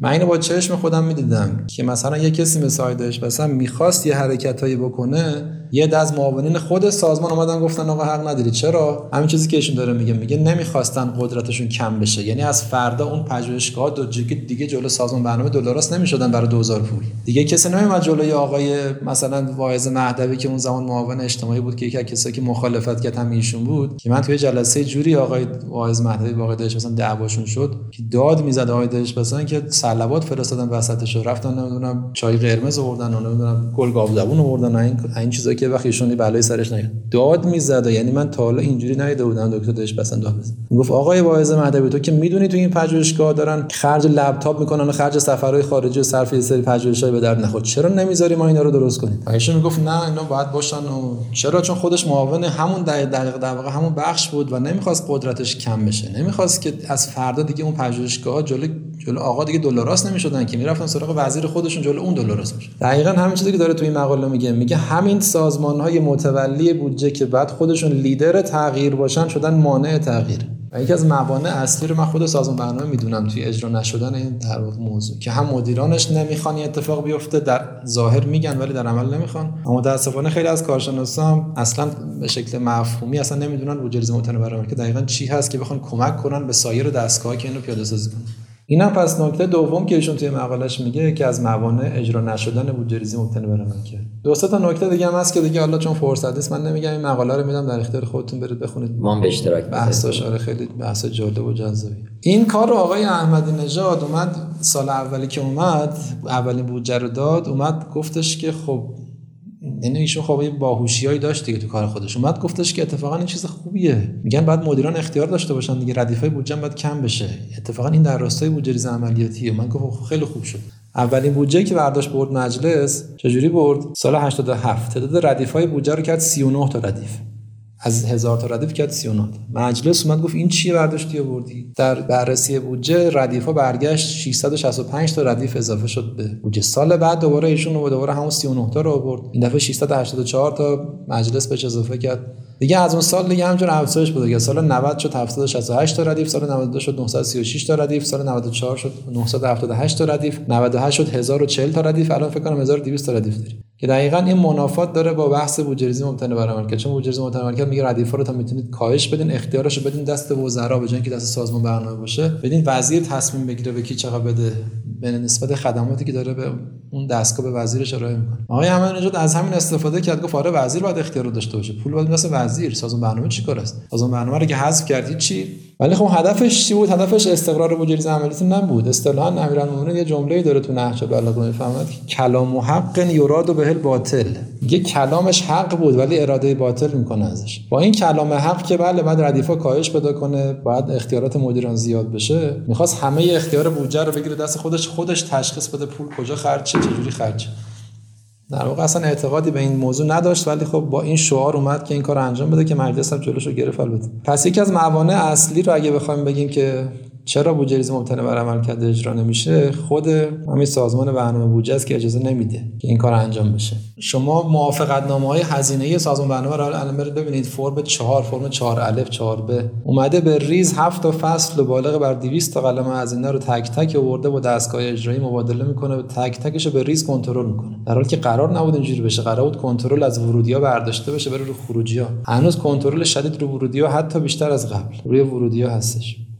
و بعد این تفاهم نامه عمل کردی که گفتم این هم از نشانه هایی که داره نشون میده که بودجه بر عملکرد اجرا نمیشه. چون تفاهم نامه عمل کردی در واقع میشه تخصیص بودجه مبتنی بر عمل کرد اینکه ما یه سری فرم رو عوض کنیم توی بودجه و یه سری جدول اضافه کنیم این نمیشه بودجه ریزی مبتنی بر عملکرد. بعد در زمان تخصیص ما بودجه رو مبتنی بر عملکرد تخصیص بدیم که جاش همین تفاهم نامه عمل کردی بوده که الان 17 سال اجرا نشده. خروجی های دستگاه درست شناسایی نشده هزینه یابی نشده اختیارات به مدیران ندادن آخرش هم. و نظام انگیزش هم که وجود نداره که مدیران می‌خوان تو این سیستم کار کنن. این تمام این تفاهم نامه عمل کردی. البته الان به شکل سوری چون دیوان محاسبات خیلی گیر داده به شکل سوری یه سری منعقد کردن ولی در عمل هیچ اتفاقی نیفتاده نه تو نظامای انگیزشی نه تو تخصیص نه تو اختیارات مدیریتی هیچ کدوم اتفاق نیفتاده حتی در حد ظاهرسازی هم من چند تا مثال بزنم. در حد ظاهرسازی هم حتی ما نتونستیم درست ظاهرسازی کنیم. یه پیوستی توی قانون بودجه ما داریم پیوست چهار قانون بودجه. این پیوست چهار پیوست بودجه ریزی مبتنی بر عملکرد قانون بودجه است. توی اینجا قرار بوده که چیا لیست بشه؟ اهداف و برنامه های دستگاه ها به علاوه خدماتشون. یعنی خدمات دستگاه اجرایی توی پیوست 4 همه بعد لیست می شده بعد در مقابلش کمیت کیفیت قیمت می اومده که اینا بشه مبنای اون تفاهم عمل کردی کمیت کیفیت قیمت همه خدمات بعد اینجا بعد می اومد من چند تا مثال می‌زنم شما ببینید که با چه کیفیتی حتی در حد یه سری فرم نوشتن و یه سری جدول پر کردن داریم چجوری کار می‌کنیم. بودجه وزارت ورزش و جوانان. سال قانون بودجه 96 برید باز کنید. من دارم آدرس میدم. برید ببینید. قانون بودجه 96 سرچ کنید توی اینترنت. براتون میاره. پیوست چهارشو باز کنید. وزارت ورزش جوانان. یکی از برنامه هاش نوشته برنامه گسترش ورزش همگانی. گفته من توی این برنامه می‌خوام پول بگیرم. بعدم گفته برای اینکه این برنامه محقق بشه می‌خوام سه تا چهار تا خروجی می‌خوام. یعنی چهار تا خدمت می‌خوام ارائه کنم به مردم. برای اینکه به اون هدف گسترش ورزش همگانی برسن خدماتش چیه؟ 640 تا اردو می‌خواد برگزار کنه هر اردو 9 میلیون 300 407 تا دوره اردوی ورزشی می‌خواد برگزار کنه هر دونهشو نوشته 33 میلیون. 31 جشنواره می‌خواد برگزار کنه هر کدوم 47 میلیون تومن. 500 تا مسابقه ورزشی می‌خواد برگزار کنه هر کدوم 29 میلیون تومن. حالا خدا می‌دونه که اگر واقعا این کار انجام بشه یعنی ورزش همگانی گست ندی. ورزش همگانی گسترش بده کرده یا نه. خدا می‌دونه. حالا خدا اینکه این چه ربطی به اون هدف داره. اما جالبه گفته که ورزش همگانی رو با سنجه سرانه می‌خوام بسنجم. یعنی اینکه مردم در روز چند دقیقه ورزش کنن. توی بودجه 96 این سرانه رو نوشته صفر. یعنی اینکه قرار این وزارت ورزش چند میلیارد تومن توی این برنامه پول بگیره که سرانه ورزش مردم رو بکنه صفر. یعنی چی؟ نوشته صفر. نوشته سرانه ورزش در سال 96 جلوش نوشته صفر. اون وقت توی سازمان برنامه که این بودجه تهیه شده تحت لایحه هیچ کس نه از مدیران نه از معاون نه از کارشناس نگفته که آقای وزارت ورزش این چی نوشتی؟ سرانه صفر؟ یعنی چی باید عدد باید داشته باشه؟ یعنی بعد سال بعد مردم مثلا 15 دقیقه ورزش کنن 20 دقیقه ورزش کنن در روز در سال. این به این معنی نیستش که گاهی صفر می‌ذارن برای اینکه قابل سنجش کردن نیست. این نه سرانه اصلا سرانه ورزش چیزی نیستش که مرکز آمار چند وقت یه بار اعلام می‌کنه سرانه مطالعه تو کشور چند دقیقه است. سرانه ورزش چند اصلا چیزی که چیز عجیبی نیست. چیزی که تو سالهای سال تو دنیا داره انجام میشه. ولی زده صفر و ندید و نه سازمان برنامه گفته که این چیه. نرفته توی مجلس یک نفر لای این پیوست چهار رو باز نکرده. بگن آقا این سرانه ورزش مردم چرا صفره؟ نه دیوان محاسبات که بعدا کنترل کرده اومده نظارت کرده نگفته این چرا صفره. یعنی حتی در حد ظاهر سازی هم همینجوری الکی سری فرم داره پر میشه. مثال بعدی جمعیت هلال احمر. سال 96 پیوست 4 بودجه 96 برنامه آمادگی مقابله با حوادث و سوانه. شاخصش نوشته میزان کاهش آسیب دیده. بعد نوشته چند نفر رو می‌خوام آسیب دیده کاهش بدم؟ 14 میلیون و 984481 نفر رو گفته می‌خوام کاهش بدم در تعداد آسیب دیده ها اولا جمعیت کشور مگه چند میلیونه که تو می‌خوای 14 میلیونشو چقدر با جزئیات؟ بعد چقدر با جزئیات؟ 481 نفر. بعد من خورده فکر کردم از کجا این عدد در اومده. دیدم که عددهای زیرش رو با هم جمع زده. حالا شما برید تو قانون بودجه رو نگاه کنید. تعداد دانش آموزان رو با خانواده ها با امدادگران جمع زده گذاشت جلوی میزان آسیب دیده یعنی اصلا یه چیز عجیب غریبی که هر کی نگاه می‌کنه خندش می‌گیره. این اون وقت لایحه شده اومده بیرون. رفته مجلس قانون شده اومده بیرون. و دیوان محاسبات هم تازه داره داره روش نظارت می‌کنه. یعنی برای هیچ کس مهم نبوده که این عددها حتی در حد ظاهر سازی داره پر میشه. دانشگاه قم لایحه بودجه 98 یه برنامه داره برنامه پژوهش های پایه‌ای دانشگاهی. سنجش سرانه مقاله علمی پژوهشی جلوش نوشته 12577 یعنی دانشگاه قم سال 98 باید هر نفر از اساتید 12577 مقاله بنویسن. یعنی از این مزهکتر ما نداریم و بعد اینو سازمان برنامه داده بیرون. مجلس تصویبم کرده. خیلی شیک. بعد چجوری به این عدد رسیدن؟ دیدم دوباره عدد زیرش رو جمع زدن. تقسیم نکردن احتمالاً. نه وقت چیا رو جمع زدن؟ تعداد اعضای هیئت علمی دانشگاه قم با تعداد پروژه ها با تعداد پایان نامه ها با تعداد دانشجوهای دانشگاه با مگابایت اینترنت دانشگاه اینا رو جمع زدن گذاشتن جلوی سرانه مقاله علمی پژوهشی دانشگاه قم فقط نکنید در حد ظاهر سازی هم داره اینجوری کنن مثال بعدی خود وزارت علومه یعنی رئیس دانشگاه. بودجه 98 پیوست 4 نوشته برنامه توسعه علوم انسانی و اجتماعی. سنجش نرخ رشد تولیدات علمی کشور. نرخ رشد چند زده؟ زده 726 درصد. یعنی قرار نرخ رشد تولیدات علمی کشور تو 98 726 درصد بشه. یعنی 7 برابر 97 رشد کنه. عدد در کجا اومده؟ دوباره عدد زیرش رو جمع زده. تعداد دانشجوها رو با تعداد پژوهشکده ها با تعداد پروژه ها رو جمع زدن گذاشتن جلوی نرخ رشد تولیدات علمی کشور. این وضعیت پر کردن این است. نهاد موفق تری هم بوده به نسبت تو کشور که ذره اینا شفاف باشه شفاف تر باشه.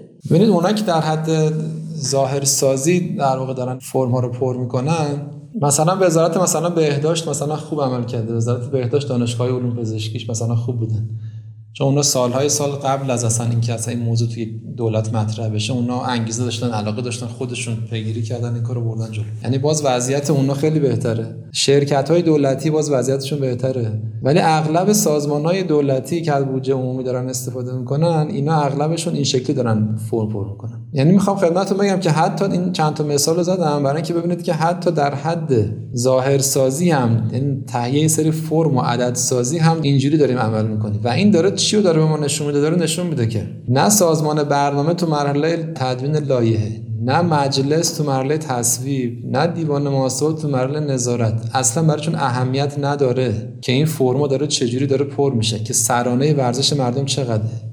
که نمی‌دونم سرانه مقاله تو کشور چجوریه. که نمی‌دونم نرخ رشد تولیدات علمی کشور درست نوشتن یا غلط نوشتن. اصلا اینو شما بگم لای این پیوست چهار رو توی مجلس باز نمی‌کنن حتی یه دفعه بخونن که خدماتی که دستگاه دارن به مردم ارائه می‌کنن با چه کمیت با چه کیفیت با چه قیمتی داره ارائه میشه. عمدتا همون پیوسته یک رو باز می‌کنن که توش طرحهای بودجه هست. که اونجا هم اغلب نگاه می‌کنه مثلا نماینده رفته توی حوزه انتخابش مثلا وعده کرده که مثلا توی مثلا یه شهر مثلا ده هزار نفری فرودگاه بزنه. بعد همه کف زدن رأی بهش دادن.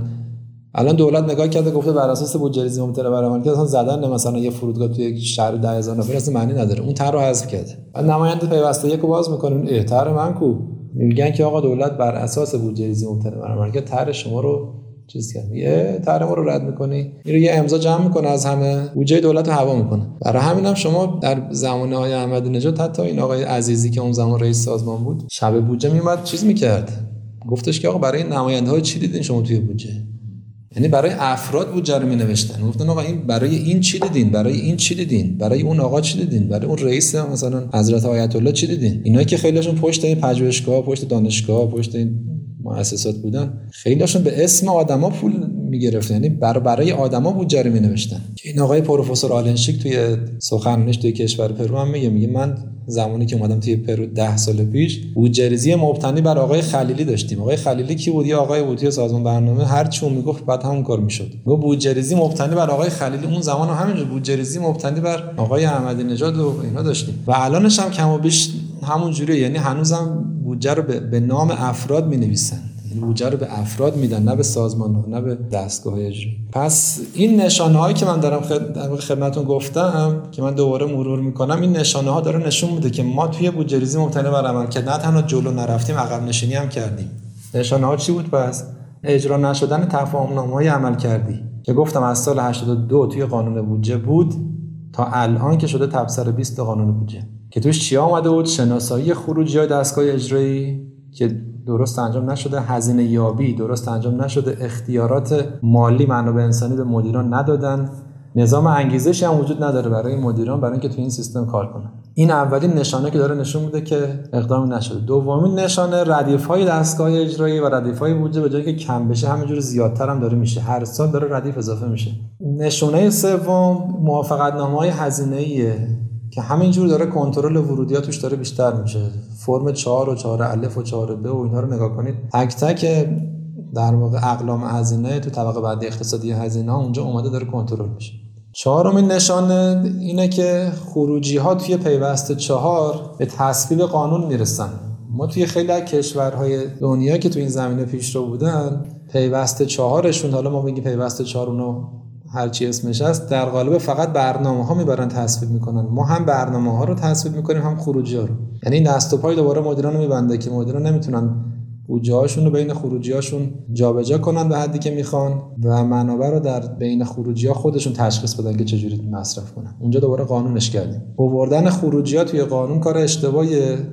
توی اغلب کشورهایی که این کارو پیاده کردن این کارو نکردن این فقط برنامه ها رو آوردن. بلکه تو برخی از کشورها حتی برنامه ها رو هم تصویب نمی‌کنن توی قانون. فقط سقف هر دستگاه رو مشخص می‌کنن میگن خود رئیس دستگاه تشخیص بده که پولش تو کدوم برنامه ببره. الان ما نه تنها برنامه ها رو قانون کردیم و اعتبارات برنامه ها رو برداشتیم خروجی ها رو هم قانون کردیم. برای هر کدوم اعتبار گذاشتیم. یعنی همینجور داریم دست و پای مدیران رو داریم میبندیم. بحث بعدی حذف سنجه های عملکرد برنامه هاست که الان متاسفانه شما لایحه 1400 رو مقایسه کنید با بودجه قبل می‌بینید سنجه برنامه ها که یکی از مهمترین بحث های بودجه ریزی ممکنه بر عمل کرده اصلا از لایه 1400 حذف شده. ما پیوست 4 رو باز کنید جلوی برنامه ها دیگه اثری از سنجه ها نیست. اینا همه عقب گرده یعنی به که جلو بریم همینجور داریم عقب نشینی می‌کنیم. و در انتها هم اینا همه داره نشون بده که اعتقادی واقعا مدیران ارشد نظام و مسئولین نظام به اجرای این کار ندارن. این همون جمله بودش که این آقای سفیر نیوزلند تو اون جلسه سال 82 به ما گفت. گفت تا این عزم ملی در شما ایجاد نشه و همه هم صدا نشید این کار اتفاق نمیفته تو کشور شما. ما هم در عمل دیدیم که اتفاق نیفتاد ما بعد از 17 سال هنوز یه سری فرم فقط داریم چاپ می‌کنیم تو پیوست 4 و هر سال هم داره این فرما بی کیفیت تر عدد سازیاش داره بیشتر و اون قایت کار که عقد تفاهم نامه عمل کردی بود اتفاق نیفتاده تو بعضی از دستگاه اتفاق افتاد در حد فقط امضا ولی در عمل آیا اختیاراتی به مدیران دادن؟ نه. انگیزشی براشون ایجاد کردن؟ نه. در واقع هزینه یابی درستی انجام شده برای خدماتشون؟ نه اینجوری نیستش. و فقط در حد شعار و حرف متاسفانه باقی مونده. حالا باز اگه سوالی هست که شما یعنی علت اصلی این که این اتفاق توی کشور ما نیفتاده رو عدم وفاق ملی می‌دونید؟ بله خیلی مهمه. ببینید مجلس و دولت و قوه قضاییه این سه تا قوه اصلی کشور. و حالا دستگاه نظارتی زیر مجموعه مثل دیوان محاسبات و سازمان بازرسی و اینها اگر با هم دیگه هم صدا و هم کلام نشن نمیشه. این کار اتفاق نمیفته خب ببینید من می‌خوام یه نکته دیگه ای که عرض بکنم در این باب. اینه که من تا همین چند روز پیش که خدمتتون صحبت کردیم که این گفتگو رو داشته باشیم خودم هم با عنوان کسی که اقتصاد می‌خونه. حالا توی جایی که حالا توی در سطح ایران جایی به نسبتا بی اطلاعی نیست نسبت به پدیده هایی که داره توی اقتصاد میفته. من با این پدیده آشنا نبودم. احتمالا خیلی های دیگه از بچه های اقتصادی تو کشور آشنا نباشن. شاید یکی از دلایلی که این پدیده ها تو کشور ما پیگیری نمیشه عدم آگاهی بدنی نخبگانی هم هست. به حال یکی از اهرمای اصلی فشار برای اصلاحات خب خود بدنی نخبگانی کشور دیگه. در این زمینه چقدر تلاش شده؟ که بدن نخبگانی کشور نسبت به این پدیده آگاه بشن. سوال خیلی خوبیه. ببینید این package ی که من ابتدای عرضم گفتم یه package اداره دولت به سبک بخش خصوصی داریم که گفتم پروفسور آلنشیک اینو مطرح کرد بعد در کشورهای مختلف پیاده شد که گفتم اولیش بودجه ریزی مبتنی بر عملکرد بود بعد حسابداری تعهدی بود بعد نظام هزینه‌یابی بود افزایش اختیارات مدیران بود استخدام مبتنی بر عملکرد مثل بخش خصوصی نظامای عزل و نصب مثل بخش خصوصی نظام پرداخت مثل بخش خصوصی نظام پاداش نظام حسابرسی. اینا اون package ی بودش که ایشون معرفی کرد. اگه دقت کنید تو این package اولا این package package میان رشته توش بودجه می‌بینید توش حسابداری تعهدی می‌بینید توش هزینه‌یابی می‌بینید توش بحث استخدام عزل و نصب پرداخت پاداش حسابرسی. یعنی یه package یه که بعد میان رشته یعنی کسایی که تو این حوزه وارد میشن بعد یه سری آدمای میان رشته‌ای باشن. بعد اگه دقت کنید عمدتا بحثاش بحث‌های مدیریتیه. یعنی بحث افزایش اختیارات مدیران تفکیک پست‌های سیاسی از اجرایی استخدام از رو نصب پرداخت پاداش. عمدتا بحث‌های مدیریتی الان شما دستور العمل بودجه ریزی مبتنی بر عمل کردن نگاه کنید که بخشنامه بودجه سه تا بخش داره. تهیه برنامه سالانه هزینه یابی ارزیابی عمل کرد. هر سه تاش بحث‌های مدیریتیه و بحث‌های مالیه. و اینکه چرا حالا یه همچین موضوعی که عمدتا بحثاش بحث‌های مدیریتی سپردن به معاونت اقتصادی سازمان برنامه. این واقعا یه بحث مهمیه. یادم آقای دکتر دهش زمانی که سازمان برنامه بود من با ایشون اونجا کار می‌کردم. ایشون این سوال براش مطرح شده بود که آقا چرا اصلا اثری از یعنی از من خواست گفت برو بررسی بکن تو این کتابای مطرح اقتصادی در دنیا. ببین در مورد بودجه ریزی متنوع کرد چی گفتن تو دولت؟ ما رفتیم نگاه کردیم دیدیم هیچ چی نگفتن. یعنی هیچ اثری از بحث بودجه ریزی متنوع کرد تو هیچ کتاب اقتصادی نیست. که من به ایشون وقتی اینو گفتم تعجب کرد. واقعا نیست یه چیزی. گفتم نه. چرا؟ چون اصلا موضوع موضوع مدیریتیه. فکر کردن این موضوع چون اسمش بودجه است بودجه مربوط به سازمان برنامه است. اونم که یه سازمان کلان در واقع کشور رو داره در واقع مدیریت برنامه‌ریزی بودجه ریزی می‌کنه. پس بعد یه موضوع اقتصادی باشه. و همیشه متولیش معاونت اقتصادیه. و یکی از جایی که ما ضربه خوردیم همینه. یعنی یه موضوعی که اصلا اقتصادی نیست تو پیاده سازی میگم و این آثار اقتصادی داره. بل تو پیاده سازی اصلا بحثش اقتصادی نیست. بودجه ریزی حسابداری تعهدی هزینه یابی تفکیک پستا استخدام عزل و نصب. اتفاقا اگه از اون بپرسن که آقا کدوم سازمان می‌تونه بیشترین کمک رو بکنه به اجرای بودجه ریزی ممکنه برآورده کرد میگم سازمان اداری استخدامی. چون عمده این پکیجی که ایشون معرفی کرده بحثای اداری استخدامی بحثای قانون خدمات کشوری همونجوری گفتم اغلب کشورها رفتن اول قانون خدمات کشوریشون رو درست کردن تا بتونن پیاده کنن. و این بیشتر وظیفه اتفاقا اون سازمانه. ولی چون اسمش بودجه ریزی ممکنه برآورده کرد فکر کردن چون اسمش بودجه است پس مال سازمان برنامه بودجه است. و اتفاقا جالبه توی جلسات شناسایی خروجی های دستگاه اجرایی که گفتم خروجی ها رو باید شناسایی کنیم کمیت کیفیت قیمت بنویسیم. توی مرحله شناسایی خروجی ها من من به این دوستان سازمان برنامه گفتم که آقا تو این کارگروهی که تشکیل دادین از سازمان اداره استخدامی دعوت کنید بیاد. اونا خروجی های دستگاه شناسایی کردن. اولا اصلا خبر نداشتن که خروجی شناسایی شده قبلا. بعدم اینکه اصلا دعوتشون نمی‌خواستن بکنن. می‌گفتن نه ما خودمون می‌فهمیم که خروجی چیه. در حالی که سازمان اداره استخدامی خروجی های همه دستگاه اجرایی رو احصا کرده بود شناسه دار کرده بود چاپ کرده بود. و این قطع بودن رابطه بین سازمان اداره استخدامی برنامه بودجه خودش یه مسئله قبلا اینو با هم دیگه یکی بودن دیگه. دوباره براشون کردنش دو تا, دو تا سازمان. شما سازمان برنامه بودجه آمریکا رو بهش میگن چی؟ بهش میگن Office of Management and Budget. OMB بهش میگن. اسمش از اداره مدیریت و بودجه. اینا مدیریت بودجه رو یکی می‌بینن. ما اینا رو بعدش دوباره تفکیکش کردیم جداش کردیم. بعد همدیگه رو مثلا با هم تعامل هم ندارن همدیگه رو قبول ندارن. مگه میشه که پکیجی که بحث هم مدیریت توشه هم بودجه رو همه رو سپردیم به یه جایی که فقط کارش بودجه است؟ و بعد اونم اصلا سازمان اداره استخدامی رو قبول نداره و تو جلساتش راه نمی‌داد رو. من یادم آقای دکتر رفیعی که الان معاون سازمان اداره استخدامی اون زمان ایشون من به زور با از التماس از امور تلفیق سازمان برنامه خواستم آقا ایشونو دعوت کنه ایشون تمام این خدمات دستکار می‌شناسه. ایشونو دو سه جلسه آوردن. انقدر باش بعد برخورد کردن دیگه نیومد. اما این تعامل که وجود نداره واقعا. و از اون طرف همین نکته که شما گفتین نکته درستیه. این موضوع موضوع میان رشته ایه و یک موضوع نیستش که توی رشته خاصی جا بگیره که ما بگیم که این موضوع چون اقتصادیه مثلا بچهای اقتصاد باید بلد باشن اگه چون موضوع مدیریت مدیریتی بعد بچه های مدیریت بلد باشن. نه یه موضوع میان رشته بین بحث های حسابداری هزینه یابی مدیریت و اقتصاد البته توش خیلی کم.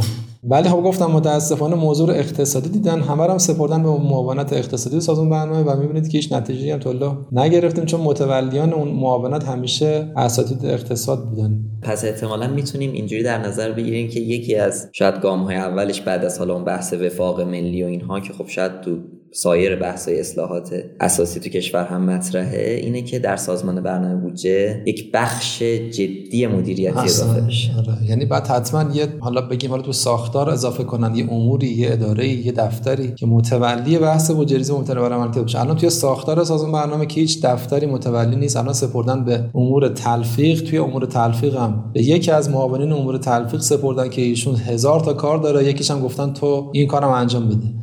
یعنی موضوعی به این مهمی رو بردن توی اموری که همه کار داره می‌کنه اینم شده جزء یکی از کاراش. و خب من بالاخره اون ساختار رو می‌شناسم دیگه کسایی که هستن. اینا آدمای صاحب نظری هستن ولی اینقدر درگیر کارهای گل روزمره شدن که اصلا نمی‌ذاره فکر کنن توی حوزه. و خود معاونت بالا سرشون هم یه آدمیه که در اقتصادی و اصلا خود اسم معاونت معاونت اقتصادی. و این کار اینجوری جلو نمیره به نظر و نشانه هایی هم که خدمتون گفتم داره نشون میده که متاسفانه داریم همینجوری عقب گرد می‌کنیم. چیزی هم که رهبری فرمودن در اصلاح الگوی اصلاح ساختار بودجه با توجه به فرمایشات قبلی ایشون توی اصلاح الگوی مصرف و توی سیاست های ابلاغی برنامه پنجم نشون میده که منظورشون همون بودجه ریزی ممتنع بر عمل کرده. ولی تو مرحله تخصیص یعنی موقعی که دستگاه اجرایی می‌خواد بیاد پول بگیره مدل تخصیص رو عوض کنیم. نگیم آقا چند تا پرسنل داریم یه حقوقشون رو بگیر. بگیم چند واحد کار انجام دادی با چه کمیت با چه کیفیت با چه قیمتی؟ ما به این تخصیص میدیم. البته موضوع تخصیص بودجه به راحتی نیست. من یک تا نکته اینجا بگم.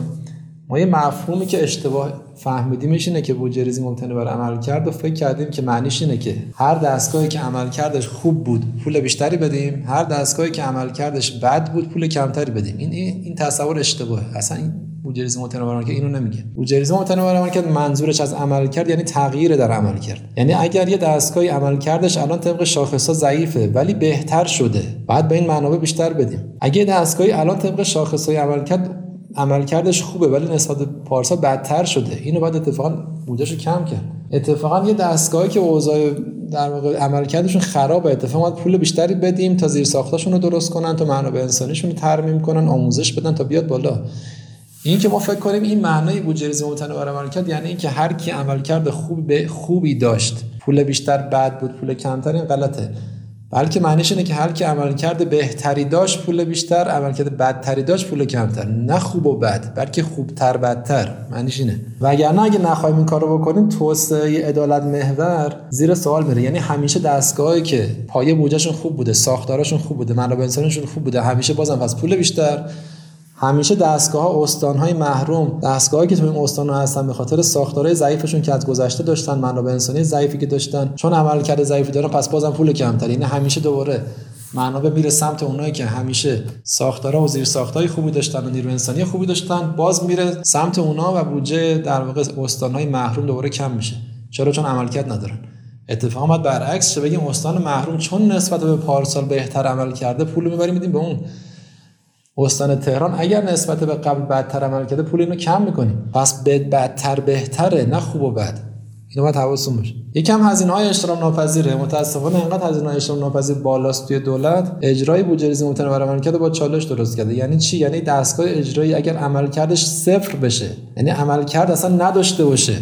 شما باید حقوق کارکنانشو بدی. مگه می‌تونی بگی آقای مثلا ثبت احوال چون عملکرد ضعیف شده چون کمیت کیفیت اومده پایین هم پول نمیدم. آقا اینا کارکنان دولتن همه باید حقوقشون رو بدی اصلا کارم نکنن باید حقوقشون بدی. بنابراین توی کشوری که مثلا 80 درصد بودجه اشتراک ناپذیر همه شده حقوق دستمزد کارکنان دولت یعنی 80 درصد بودجه رو نمیشه عملیاتی کرد. یعنی نمی‌تونی مبتنی بر عمل کرد بدی یا ندی. این بخش از بودجه ثابت باید بدی بره. میمونه اون 10 20 درصدش که شاید بتونی اونم تازه من میگم نمیشه چون آب و برق و گازه که اونم نمی‌تونی ندی. چون اگه ندی برق سازمان قطع میشه آبش قطع میشه گازش. یعنی به شما میگم در عمل شما با یه بودجه مواجهی که انعطاف نداری توی تخصیصش. یعنی نمی‌تونی ندی. اگه دستگاهی عمل کرد نداشت نمی‌تونی ندی چون عمده بودجه اشاره ناپذیر. برای همین هم هستش که الان دستگاه ها سوار سازمان برنامه یعنی دستگاه میگه که آقا همینه که هست. نه عمل کرد دارم نه گزارشم. چیکار می‌خوای کنی می‌خوای پول ندی؟ اینا حقوقه. می‌تونی ندی؟ یعنی در واقع الان سازمان ها سوار سازمان برنامه شدن. نه اینکه سازمان برنامه سوار دستگاه بشه. اون بهشون میگه آقا نکنی پول بد نمیدم. الان اینجوری نیست. هم دستگاه پول نمیدی نده. برای همین هم بودش که نیوزلند گفتش که اختیار منابع انسانی همش در اختیار مدیر. دلش خاص از فردا می‌تونه بگه آقا نصف کارکنان نیان برای چی؟ برای اینکه بتونه این مشکل حل کنه. هزینه های اجتناب ناپذیر بعد تبدیل شه به هزینه های اجتناب پذیر. یکی از بحث اولویت های سیاسیه. بودجه با همه این تفاصیل بالاخره میره توی یه جای سیاسی تصویب میشه. مثل مجلس یا مثل شورای شهر. اونجا کیان؟ اونجا کسایی هستن که با وعده وعید اومدن شدن نماینده. اینا تو همه جای دنیا سا یعنی همه جای دنیا بودجه ها میره توی کنگره ها و جایی که مردم با وعده وعید رأی دادن به نماینده اومدن شده نماینده. بنابراین فرایند بودجه در انتها توی جای سیاسی تصویب میشه و تو اون جای سیاسی هم بسیار از اولویت سیاسی مطرح میشه برای همین هم نمیشه کل بودجه رو بگی مبتنی بر عمل کرد. باید قبول کنیم که جایی هم مجبوریم دم یه سری نماینده رو ببینیم دم یه سری بالاخره آدما سازمان ها یه جایی رو باید ببینیم وگرنه اینا نمی‌ذارن کار جلو بره. پس این بحث اولویت های سیاسی توی کشور یه موضوع مهمیه که توی تخصیص اثر می‌ذاره که ما یه جای مجبوریم حتی اگه عمل کردم نباشه بدیم چون بحث سیاسیه. اما چقدر از بودجه سیاسی؟ نمی‌تونیم کلش رو سیاسی کنیم که. بگیم آقا باشه 10 درصد 20 درصد سیاسی بقیه‌اش دیگه مبتنی بر عمل کرد نمیشه بگیم همه چیز سیاسی. این هم یه موضوع مهمیه. این در واقع موضوع باعث شد که در واقع بین همه تعریفی که از بودجه مبتنی بر عمل کرد شده یه تعریف هست که صندوق بین‌المللی پول این تعریف رو ارائه کرده. من این تعریف رو بگم و بحثم تمومه.